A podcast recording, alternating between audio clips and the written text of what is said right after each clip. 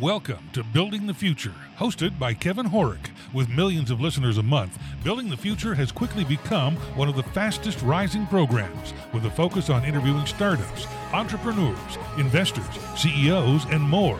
The radio and TV show airs in 15 markets across the globe, including Silicon Valley. For full showtimes, past episodes, or to sponsor the show, please visit buildingthefutureshow.com.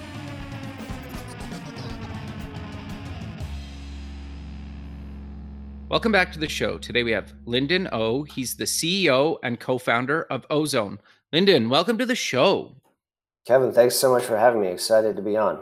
Yeah, I'm excited to have you on the show. I think what we're going to talk about today and what you guys are doing at Ozone is very timely and very important. And I think a lot of people uh, are going to really care about their privacy if they don't already. But maybe before we get into all that, let's get to know you a little bit better and start off with where you grew up.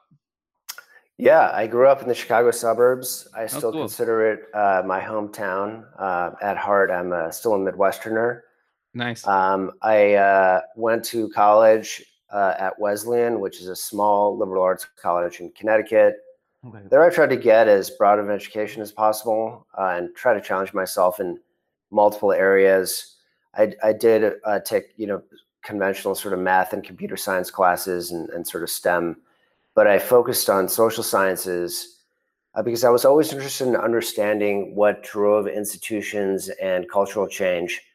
And I'd always been this sort of this kind of humanities and social sciences junkie um, you know, a- adjacent to all the stuff that I, I felt like was just kind of required to, to learn, uh, you know, the kind of technical stuff. Um, I also studied German and tried to read as much German philosophy uh, in in native German as pos- as possible, which was basically basically impossible. Interesting. uh, what made you the- passionate about that? Sorry to cut you off. Yeah. Uh, well, I got into uh, reading a lot about history and trying to understand uh, the kind of paradigm shifts in history as we look at uh, things like major movements like the Enlightenment, um, you know, re- reviving Greco-Roman thinking, and then moving on into the Industrial Age. And I tried to think about, uh, you know, what is driving all this. And I got into uh, reading the philosophy of history guys like Hegel, et cetera. And, and then I just thought, well, I'd really like, it's hard enough to read in English. Uh, I'd, I'd like to try something a little different. So I, I, I took German and, and struggled uh, and very, and, and, and tried to take on reading Hegel in the original German uh, very poorly. Um, but uh, it was, it was great to, to, to at least try. Sure. So walk us through the rest of your education and career up until uh, coming up with the idea and, and uh, co-founding Ozone. Yeah. After college, I uh, went to the London School of Economics. Uh, I deferred to, to my, my program there to work at a hedge fund in Chicago uh, called Oh. Citadel. Uh, back then, uh, it's a large behemoth fund run by Ken Griffin now. Uh, back then, it was only a few hundred people, which is a really amazing experience for me. And then uh, after I did my master's um, in London, I went to do a PhD uh, in economics at the University of St. Gallen in Switzerland, uh, which is in the German-speaking part of Switzerland. I, f- I finally was able to uh, put my German to work in, in an applied uh, kind of research space, uh, which is also you know, just a phenomenal experience for me. Very cool. So walk us through the rest of your career, maybe some highlights along the way, because you've worked obviously at some of the biggest companies on the planet um, that everybody's heard of. So maybe walk us through that, and then we'll dive into Ozone. Yeah. Uh, I guess I'll start with Citadel, which is my first job out of college. One of the most formative for me, re- really uh, impacted me in the way that I thought about businesses. Um, so I, I was just wor- wor- uh, a, uh, a guy in the, uh, on the operations team. Uh, what we really did day to day was make sure that trades were executed and settled correctly, which Okay. taught me a lot about you know attention to detail and uh, but but beyond that, just at the organizational level, um, working under Ken Griffin, you know, taught me a ton about good businesses and and hiring good talent.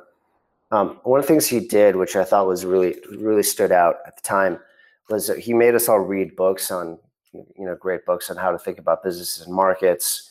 Uh, we were reading books on you know the fall of long-term capital management, um, LTCM, and then we were reading you know management literature. I think um, you know that that was just good to think like you know what what are the ca- kind of key components and, in a formula of what makes a business run really well. Um, I think one of my big career pivots during my education was working as a freelance consultant in Iraq. Uh, this oh, is interesting. wow. Yeah, in, in Iraqi Kurdistan, uh, which is not as exciting as the rest of Iraq, uh, but but still, you know, really fascinating place to be. Uh, I tried to create an online data repository from offline data uh, in the cement market, uh, where okay. I was consulting some private equity funds and some other build, building material companies, basically digitizing local market data and then trying to run subsequently trying to run forecasts off of that digitized data. And so the reason why I think that was really formative for me, all that taught uh, taught me, you know, there are all these kind of problems in the data space that are specific to locations, and there are, you know, there's a lot of there are a lot of people that are trying to understand locations uh, and really try to quantify, you know, events and people and, and movement of uh, of assets, and um, so that inspired me to start my first company, which is Leviathan Analytics which is basically a way for any business to visualize online what is happening in real time around its physical location. So you could drop a pin on a map uh, based on your lat long, and then we would visualize in real time everything we knew about that location. Anything that we could grab on the digitized world about that location, we would be able to visualize on a map. Very um, cool. So, yeah, so really, you know, that Iraq experience, it gave me a great toolkit. I think to just generally to go into tech because I started thinking about data problems. Uh, and that's when I went to join Facebook uh, as a data scientist. And then uh, after Facebook, I went to Google uh, and I worked on building uh, internal engineering tools uh, on the Google Trust and Safety team. Interesting. Okay. So walk us through your analytics company getting acquired and then um, how you started and came up with the idea for Ozone. Yeah, that company uh, was my first foray into the startup world. Uh, I started with a friend of mine from um, from grad school in London, and uh, nice. we were really lucky. I, I uh, struck out on my own, sort of leaving a very, I think, very comfortable and actually very challenging and good good position at Google to to to run with this uh, passion. And uh, we bootstrapped uh, on the basis of some contracts that we had. Uh, and we were kind of working uh, in a transition state from a tech enabled services company to a SaaS platform and closely consulting with the uh, this is a B2B company, so closely consulting with the enterprise customer in uh, specking out the features of what a good uh, off the shelf kind of shrink wrap SaaS platform would look like. And that was really great for us to have that relationship. Um, and I learned a ton just about, you know, how do you uh, create a new product completely to solve uh, for uh, businesses in a kind of scalable and, and re- rinse and repeat way. Um, that led to multiple other contracts with uh, a large luxury hotel uh, property with uh, now 18 locations in, in, mega cities all over the world. The use case being, uh, you know, we want to see what's happening around the hotel, this very expensive hotel property with VIP guests that come on and off the property, usually with heavy security detail, meeting other mm-hmm. VIPs, um, yeah, in the hotel or going going to other places. Uh, so that was really fascinating to uh, take on. I think a uh, kind of anachronistic model of uh, hiring kind of security guards to walk around physical properties and then ushering them into the digital world with uh, you know with a real real time SaaS. Uh, and so I, I, bootstrapped on relationships like this um, for about 14 months and hit that sort of divergent point where I was either going to sell the company or go into a laborious fundraise process. Tried to do a little bit of both time and uh, very fortuitously had an offer um, from a private equity backed company to come in and um, to uh, to be acquired and and have a, have an earnout uh, and then merge the tech in into the uh, roll the tech in into the private equity portfolio but chiefly what the, the into the company that uh, had acquired us, and that company was Finder. And Finder was a really interesting company that did, uh, I you know, very coincidentally, a lot of the same work that I had done in Iraq, which is bring uh, the offline world onto the online world. And that was, uh, you know, if you want to, what 50,000 people in Brazil are saying about a new product that just came out through the major supermarket chain.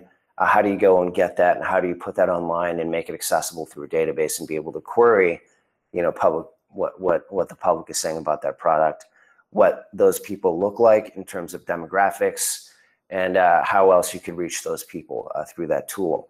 So Finder was uh, doing a lot of that in uh, building this kind of network of um, offline data collectors, we, we like to we like to think of them as uh, kind of Ubers for data. So if you are a say a global supermarket chain like a like a Carrefour or a, a, a Walmart, and uh, you're trying to understand a very local market that you're looking to enter, uh, you could call up our offline co- collector system and basically call an Uber for data and then tell them to go and find out X, Y, and Z about uh, this uh, this particular zip code or this location.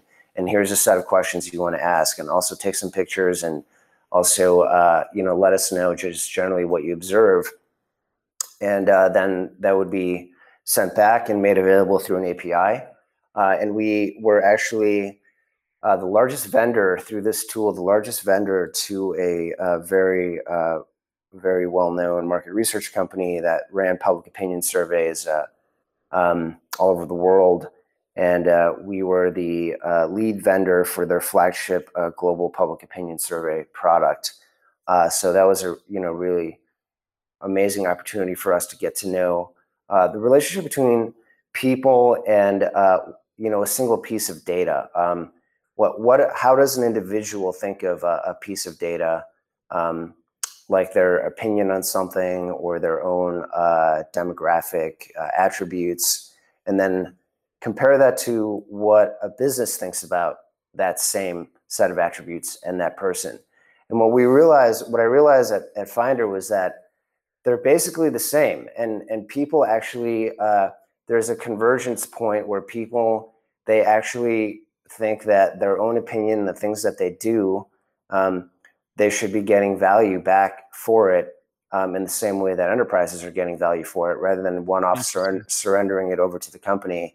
And uh, that's really what kind of prompted my interest in well, how do I make these same tools available to users uh, at the same level of sophistication that businesses have those tools? So if I'm solving this B2B use case, and enterprise problem, where I'm letting the big CPG companies and uh, you know CMOs of big big companies uh, all over the world uh, get to know uh, people, um, and then this, of course, constitutes a two hundred billion dollar digital advertising market. The public opinion and survey market is north of fifty billion. So all in, you know, two hundred fifty to three hundred billion dollars worth of people's data uh, that businesses are consuming. How do I make that three hundred billion dollar market equally accessible to the people themselves that are generating it? So leaving Finder um, after a year, uh, the, the, we had a, a, kind of reorg at the private equity level and really was an opportune time. This is in 2018, uh, early 20, uh, early 2019 when Cambridge Analytica broke and there was kind of a growing conscientiousness of the these sort of uh, failures on parts of uh, big tech and the entire big tech ecosystem uh, to give users equal uh, you know symmetrical tools to the stuff that they that they have uh, and and that they give to um, to businesses to basically to monetize our eyeballs right, right. and um, I saw that as a big problem and I linked up with uh, my co-founder Ben who uh, I met through the Google network in New York and we had a mutual mentor and he had actually been working on a lot of the same problems as an entrepreneur himself Oh, and it was just sort of the right time and the right team and the right background uh, to get it going. Sure. Okay. So, what actually made you and Ben decide to actually go for this thing? And how did you you guys started off? Did you raise some money? Did you bootstrap or walk us through the early days and actually going for it? Yeah. well, they, the timing was absolutely perfect in that uh, we had uh, a both been looking to to start uh, our next thing and really okay. crystallize our ideas of uh, what what are the real th- things we're looking to do uh, to solve, um, and how do we bring our backgrounds together in an optimal kind of structure um, right. to to solve uh, the problems that we're looking to, to solve together. And those problems that we identified as a team were privacy and data ownership. Some would say there's a tension between the two, but with what we've discovered with Ozone now, having been at Ozone for two years, is that there isn't really a tension. It's really about a user choice and an optimal trade-off between those two choices. Um, so to, to start that company, we to start Ozone, we uh, sat together in a co-working space in New York uh, we get we got a space for really cheap, um, and then we started kind of uh, pooling together our ideas and just kind of jamming and brainstorming uh, on what does it look like to have a information transfer in a no trust environment. What would a uh, blockchain supported uh, private key based uh, data management system look like? How do we actually decentralize user data? What tools do we need to give people in the least amount of effort required on their part to get them access to uh, this $300 billion data market? Uh, and how do we do it in a way where people can actually trust us? And so these are kind of all the questions that we were putting together. And then we um, filed a few provisional patents just to kind of you know codify some of the stuff that we were thinking about and some of the kind of uh, abstract uh, systems that we we had in, in, in our minds. And then uh, we got very lucky in that I was able to carry over a relationship from my first company uh, with a uh, a Defense Department applied research uh, entity that was interested in uh, some of the same problems, and but were really interested in just the machine learning capability that Ben and I brought. myself having um, had my first company Leviathan, and then also having been in, in, data science, just being able to take large user data sets and start modeling, uh, you know, human behavior, different patterns, and identifying regularity in certain patterns. So it really just gave us an opportunity to make a little bit of cash and kind of make ends meet for us. Uh, that was a simple services contract, and uh, we, while we were running off of that income uh, we uh, connected with Jason Calacanis uh, okay. just in a in a cold uh, yeah in just a cold email. We loved what he did, oh, and we just saw a lot of um, yeah we saw a lot of alignment in the things that he had done as an angel investor and the kind of companies that he had supported. And what I would say, kind of empowering uh, individuals, most notably with Uber, and you know, giving people the power to to, to earn money, um, just you know, on their time uh, basically unlocking inventory and assets for people to make to to build their own uh, you know earnings and, and lifestyle. And uh, so we saw a lot of alignment in our philosophy. Jason invited us out to San Francisco. We had a conversation with him, uh, and then we were we interviewed for his accelerator and uh, got into the accelerator in uh, 2019. After which we turned off our contract with the government agency because we just saw naturally that if we're building this company around user trust and user data ownership, we don't really want it to to, to be um, um, kind of uh, overlapping in in uh, you know in, in the hands of, of public public entities that that may or may not you know do things that we, we want them to do with the data.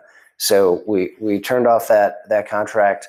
Fortunately, had uh, an initial angel check from from Jason, and and then being in the accelerator uh, we started focusing on what the product architecture would look like and amazing coaching from Jason and his team, uh, tons of um, general kind of throughput we got in front of VCs and and uh, other angel investors just by virtue of being in that accelerator, which is just a ton of traffic and spread of uh, you know ideas, entrepreneurs, uh, companies, and then um, through that accelerator, we raised our, our seed round at the at the end of the year, and then uh, then we got going. No, very very cool, and like obviously he runs a very successful this week in startups podcast and i've been on his slack channel and last i time I looked, it's like 38,000 people are just on that. And I've tried to invite others. I, I can't. Like, if if somebody knows how to get on that Slack channel or can, it's an amazing, amazing resource. And I've met a bunch of people and some great things on there. So like like I've even had personal experience, um, not directly with him, but through other stuff that he's done. Um, that like yeah, his network is incredible, right? And so that's awesome yeah. that you got to experience that. And you know, I've had I've got to leverage it even myself. Um, you know, and we kind of do similar shows, but I, I think if you can get on his net network and his Slack channel, like just for listeners, like it's nothing but beneficial, right? And sounds Absolutely. like any of the stuff that he's been in kind of involved in um has been has been great right yeah i i i just think jason has has curated this community of really incredibly uh, creative people and then uh, people who like to get in early on on just kind of big totally. game changing ideas and uh, it, it is a very you know kind of niche space in that he's just incubating a lot of ideas and, and people who are pushing these ideas and there's just a ton of ex- kind of exciting stuff that's coming out of there. I just love to be, um, you know, involved involved in that community. It's really really been amazing for us to to consider ourselves really lucky to have been a part of that. Very cool. So walk us through actually getting some of your first clients and customers and how has the platform evolved over the last couple of years yeah uh, so uh, you know taking on this big uh, two-sided marketplace problem uh, required a lot of experimentation early on. So I moved totally. the company to to LA to be in a consumer, a uh, little bit more right. of a consumer market, and move away from the B two B kind of data privacy and compliance uh, culture. I would say, which prevails more in the tech scene in New York. I sure. do think geography really does matter in, in building building company. So we kind of tapped into the consumer vibe. Yeah, we build the consumer vibe in California uh, so me kind of coming back, I've been in you know in the Bay Area before and, and moved, now now living in in SoCal, um, and so we tried a few things. Really, what we were trying to ask ourselves was how much will people opt in uh, into a company that they had never heard of and give us a, a preview of their you know their personal lives uh, sure. in exchange for some undefined amount of money that they would be getting uh, and then define what is that unit around which they'd be earning, what is that unit of data, what are the unit economics for personal data. So we just thought, you know, the market breaks it down into a few ways. Um, it's usually all kind of revolves around identity and authenticated identity, but if you consider that as the kind of the hub in, in a hub and spoke system, there are other streams data that go flow into that identity. There, there are things like, you know, your your financials from your your banking and your payment credentials. Um, and then there's your uh, clickstream data, which is sort of your browsing. And then there's your social, which uh, you know kind of reinforces identity, but brings in basically tells an advertiser like who is this person uh, in terms of brands and purchases and lifestyle and affinity, you know, brand affinity and and people, uh, and then opening up sort of a market of you know who are the influencers that this person responds to and follows. Sure. um, and then there's of course uh, content consumption around media and entertainment which also informs personal taste and choice and and uh, disposable income preferences. So trying to break that down is a you know pretty pretty massive um, problem.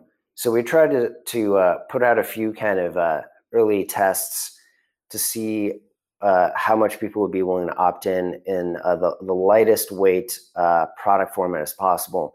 So we released a Chrome extension in the summer um, and just let everybody know, hey, Ozone is out here to uh, help you guys monetize your data, and we are going to give you uh, control back over your data inventory so you can actually see what is valuable to an advertiser, allow you to curate it uh, almost in a kind of like a, here's my portfolio of uh, data assets and I'm going to kind of mix and match my portfolio.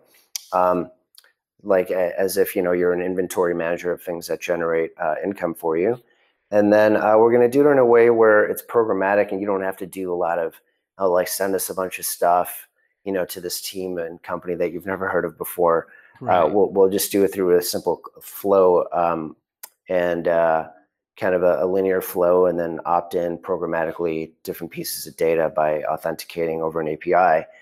And what we found, uh, so we did that for YouTube and Instagram and Twitter, and we got a few people to opt that stuff in. And then we got uh, surprisingly a lot of people to opt in their Gmail access. Um, and what that really taught us was not so much. So we we ended up reversing out, of, backpedaling out of that product format because we saw that it was uh, asking people for a lot uh, for little value right now. Um, okay. But what we learned was uh, that people are generally not sensitive uh, to the things that uh, they do every day online. And uh, they know that they share a lot of it in a community to begin with. Um, and as long as they get something back for it and they feel like they have a sense of control, people are willing to do um, you know what what a lot of privacy theorists expect uh, people will never do, which is things like go ahead and read my email. And and what we learned is that um, a lot of people just uh, have kind of made their peace with the fact that they're going to be living their lives on the internet and continually sign, signing up for new services and opting into uh, different you know apps and, and communities and uh, all that is uh, escaping into the ether and there's very little that uh, you can do besides play a constant whack-a-mole process to uh, kind of batten the batten the privacy hatches. Um, or you could take advantage of that and uh, get a piece of the income stream uh, and all the revenue that floats around all that data. Um, so we, we spend a lot of time sort of also in building a kind of an education system and trying to get people to understand this is kind of what the marketplace looks like and how it actually works and then um, what we did from all that learning was go back to the basics and just say, look, we, we don't want people to have to opt in a bunch of stuff uh, okay. that uh, requires a lot of thinking. Like, oh, how how you know what are what are these accounts, and do I really want people to see them? And if people see them, what am I going to get back? So rather, what we did was we just uh, asked people to simply install our Chrome extension and okay. built within the developer per, de- developer uh, permissions of a Chrome extension. This is available to any developer on the Chrome ecosystem. Is simple tracking of browser history, and okay. we realized that. Uh, especially the timing of 2020 and 2021 when Google announced that third-party tracking cookies would be going away, uh, yeah. kind of the cookie apocalypse that uh, we had this incredible opportunity to go in and pick up where advertisers were leaving off and give them a user-owned cookie via via browser browser tracking.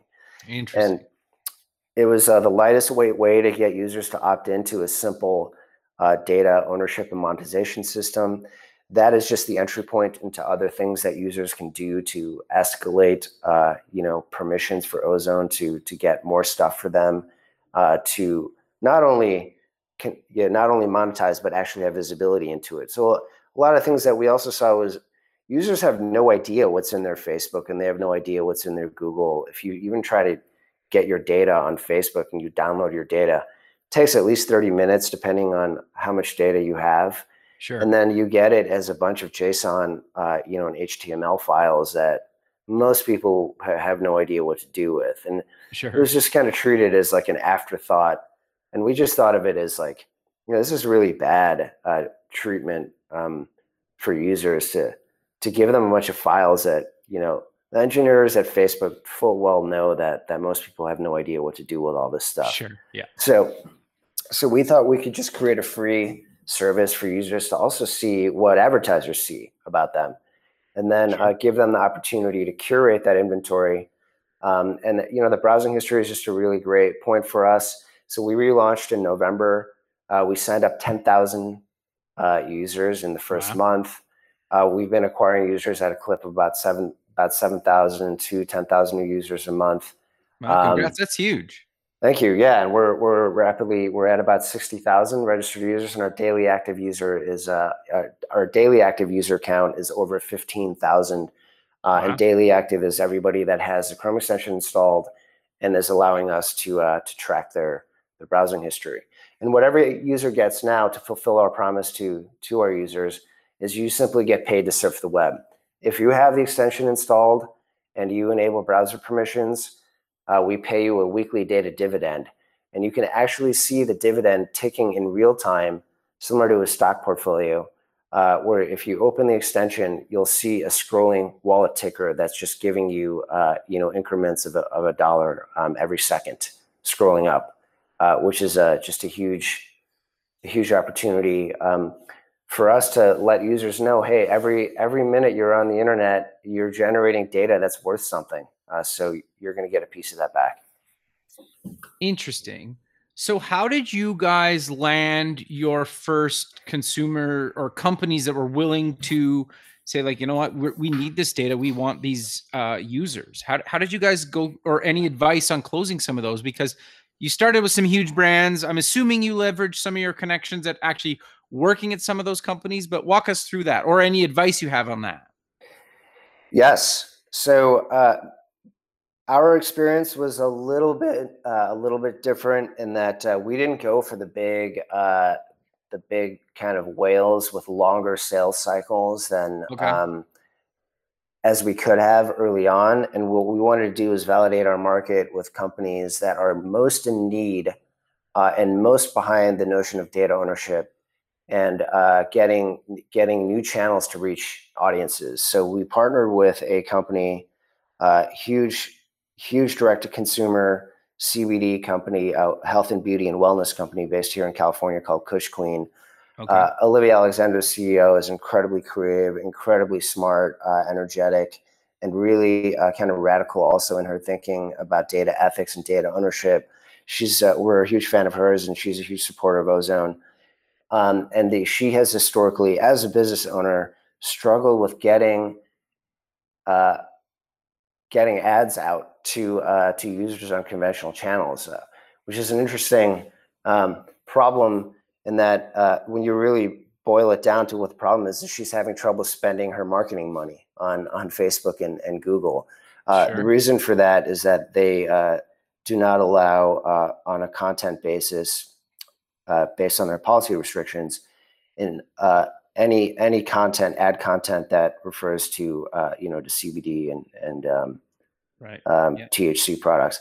So um, that represented a huge opportunity for her to come and find an alternative delivery mechanism of those ad units um, and to just to reach users uh, through simple promotions, um, announcing a partnership with a company like ours. And uh, we were able to drive uh, over 2,000 unique leads to her platform in, wow. in, the first few months of our of our partnership. We ran a live game show uh, that was ad sponsored uh, by her. Uh, that um, you know got the word out to our users in, in, a highly engaged format of basically you know eyeballs glued to the screen for 10 to 15 minutes and um, you know she's she's been incredibly helpful for us as as a uh, brand ambassador and we struck our first contract with her uh, just a couple of months ago. Um, and we're excited to uh, to pilot our advertising product with her in just uh, just this summer. So um, that's been amazing for us in that we have this opportunity to validate our two-sided marketplace with a company that's uh, eh, you know embedded in the direct-to-consumer uh, Shopify universe, uh, which represents just a huge market of companies particularly in the kind of post brick and mortar retail universe where businesses are just looking to reach users in new ways and then uh, you know fulfill orders online and you know, purely in purely e-commerce spaces. So um, that gave us an opportunity to validate early on. My advice is um, find people that have problems uh, that are very current and are struggling with kind of uh, stale processes and then invent new ways to uh, to solve those problems. Um, and that you know, Kush Queen was exactly that that that customer, uh, that partner for us. Interesting. Okay, and then talk quickly about the survey side of uh, Ozone. Yes, so we we have some surveys. Any user can come in and use our Earn feature, which has a collection of different themed surveys like health and beauty, social uh, media, entertainment, uh, fitness, etc., and earn money, uh, spot uh, spot cash for filling out surveys. This is our opportunity to create one of the world's largest online real-time uh, polling polling audiences, and what we want sure. to do through our real-time push notification system is an enable instant dialogue between a company and our user base. Where a, a company like my last customer at my last company, which is a giant market research company, wanted, say, a panel of 100,000 people to okay. ask them uh, on Friday afternoon at 3 p.m., uh, you know, going into uh, MLB postseason, uh, who's your favorite team in the MLB race, and uh, why why why is that your favorite team, and uh, what players do you like, and then do this on a on a recurring basis, say at a fixed time, and get an instant answer, and then beyond behind the answer is who is this person, who right. You know what are they like on on social, uh, what is their income band.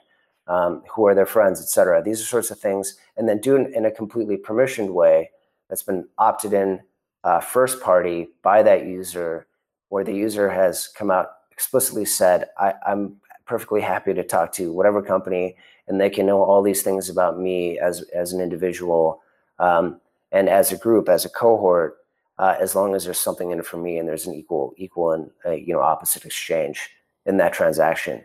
And so Ozone has created this real-time survey platform. Uh, right now, users can come in and build a little bit of their data inventory that's kind of sort of psychometric data about them that becomes uh, accessible later on a permission basis, uh, permission by the user to companies who are re- looking to reach a cohort of people that match certain amount, certain criteria based on uh, their answers in, in those surveys.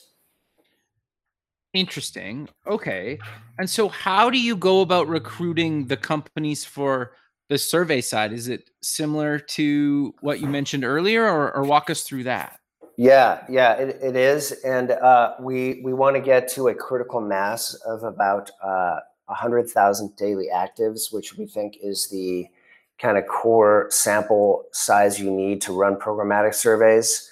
Okay. Um, and uh, I am very excited to to uh, activate my previous relationships uh, at Google and um, also from my last company, Finder to go and grab this market of market research, which is uh, you know quickly evolving more you know into focus groups and digital focus groups, and uh, really struggling, I think, with ways, novel ways to access user opinions. Besides, you know, one thing I saw was uh, these a lot of these companies still send uh, pen and paper uh, surveys, a little mail, sure.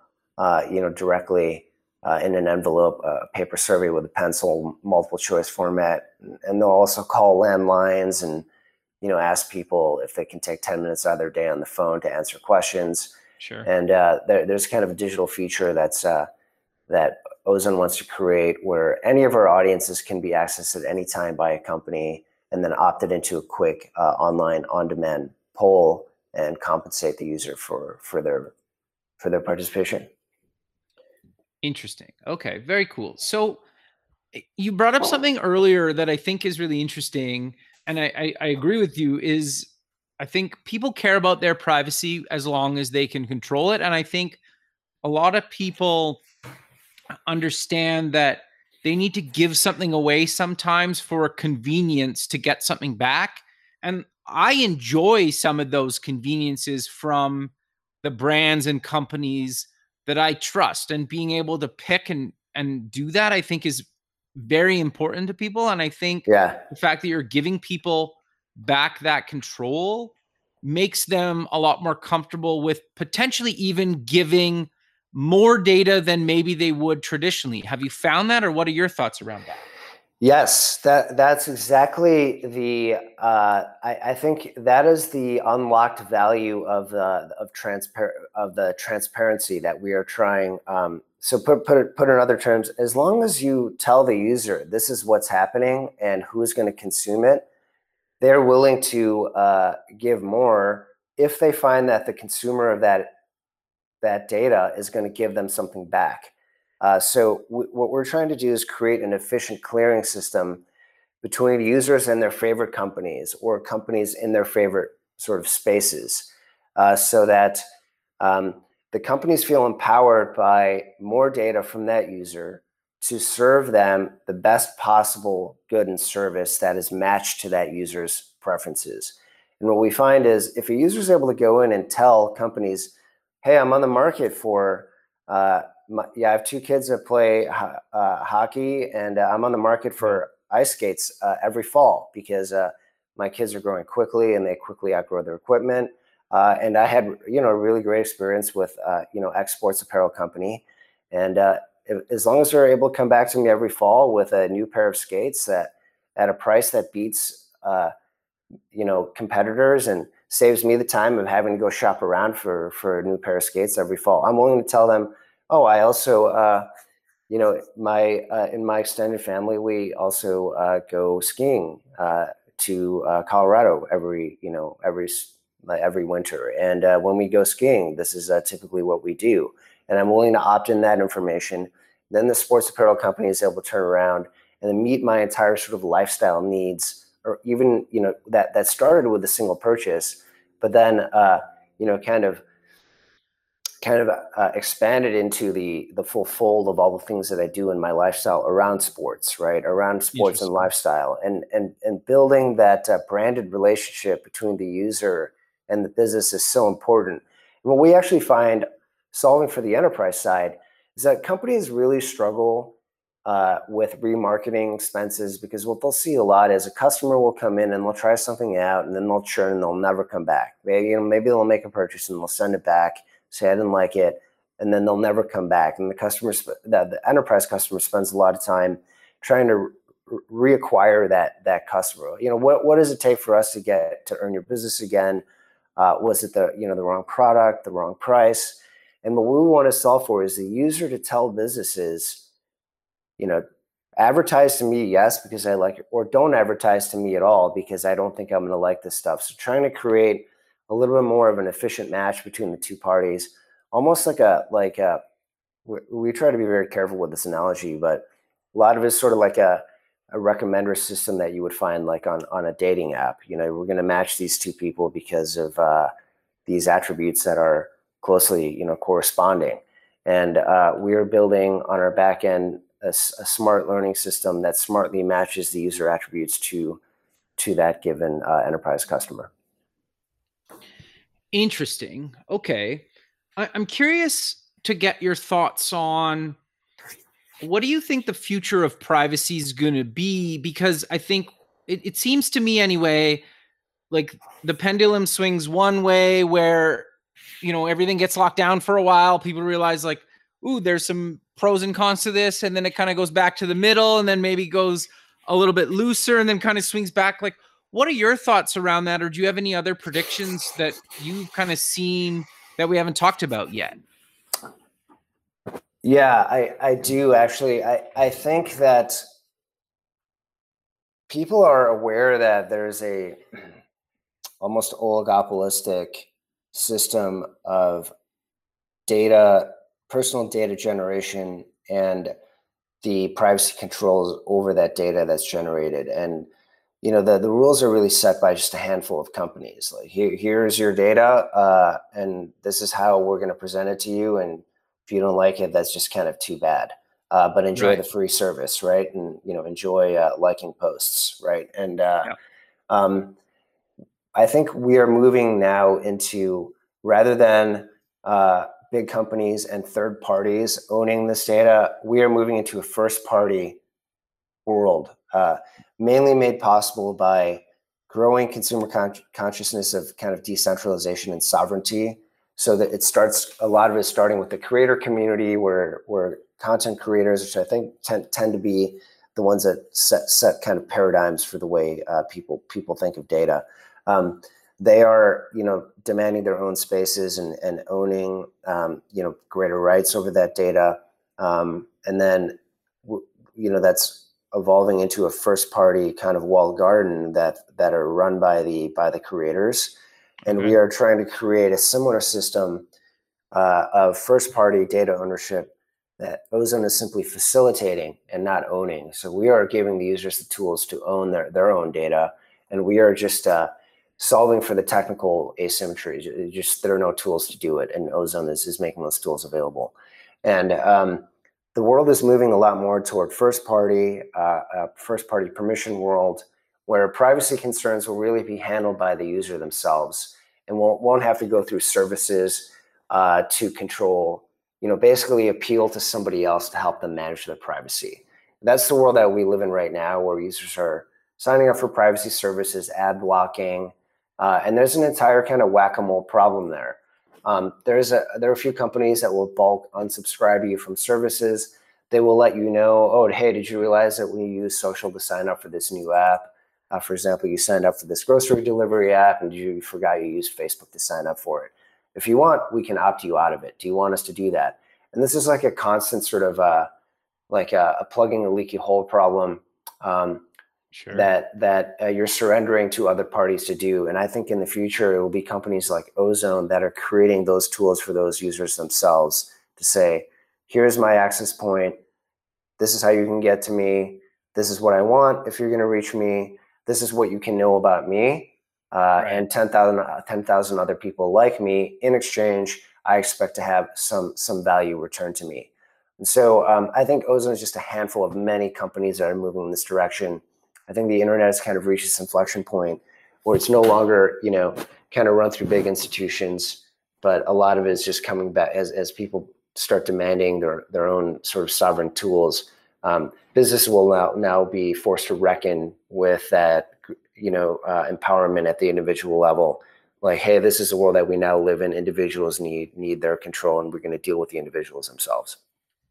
No that yeah that's that's makes a lot of sense but sadly we're we're kind of coming to the end of the show so how about we close with mentioning where people can get more information about yourself and ozone yeah uh, very easy to sign up. Uh, anybody can go to ozone.ai. It's super easy uh, to create an account and then go to the Chrome Web Store and type in Ozone to get our extension. It's free for everyone. And uh, we're also on the iOS uh, app, Store, and anybody can get uh, our mobile app there.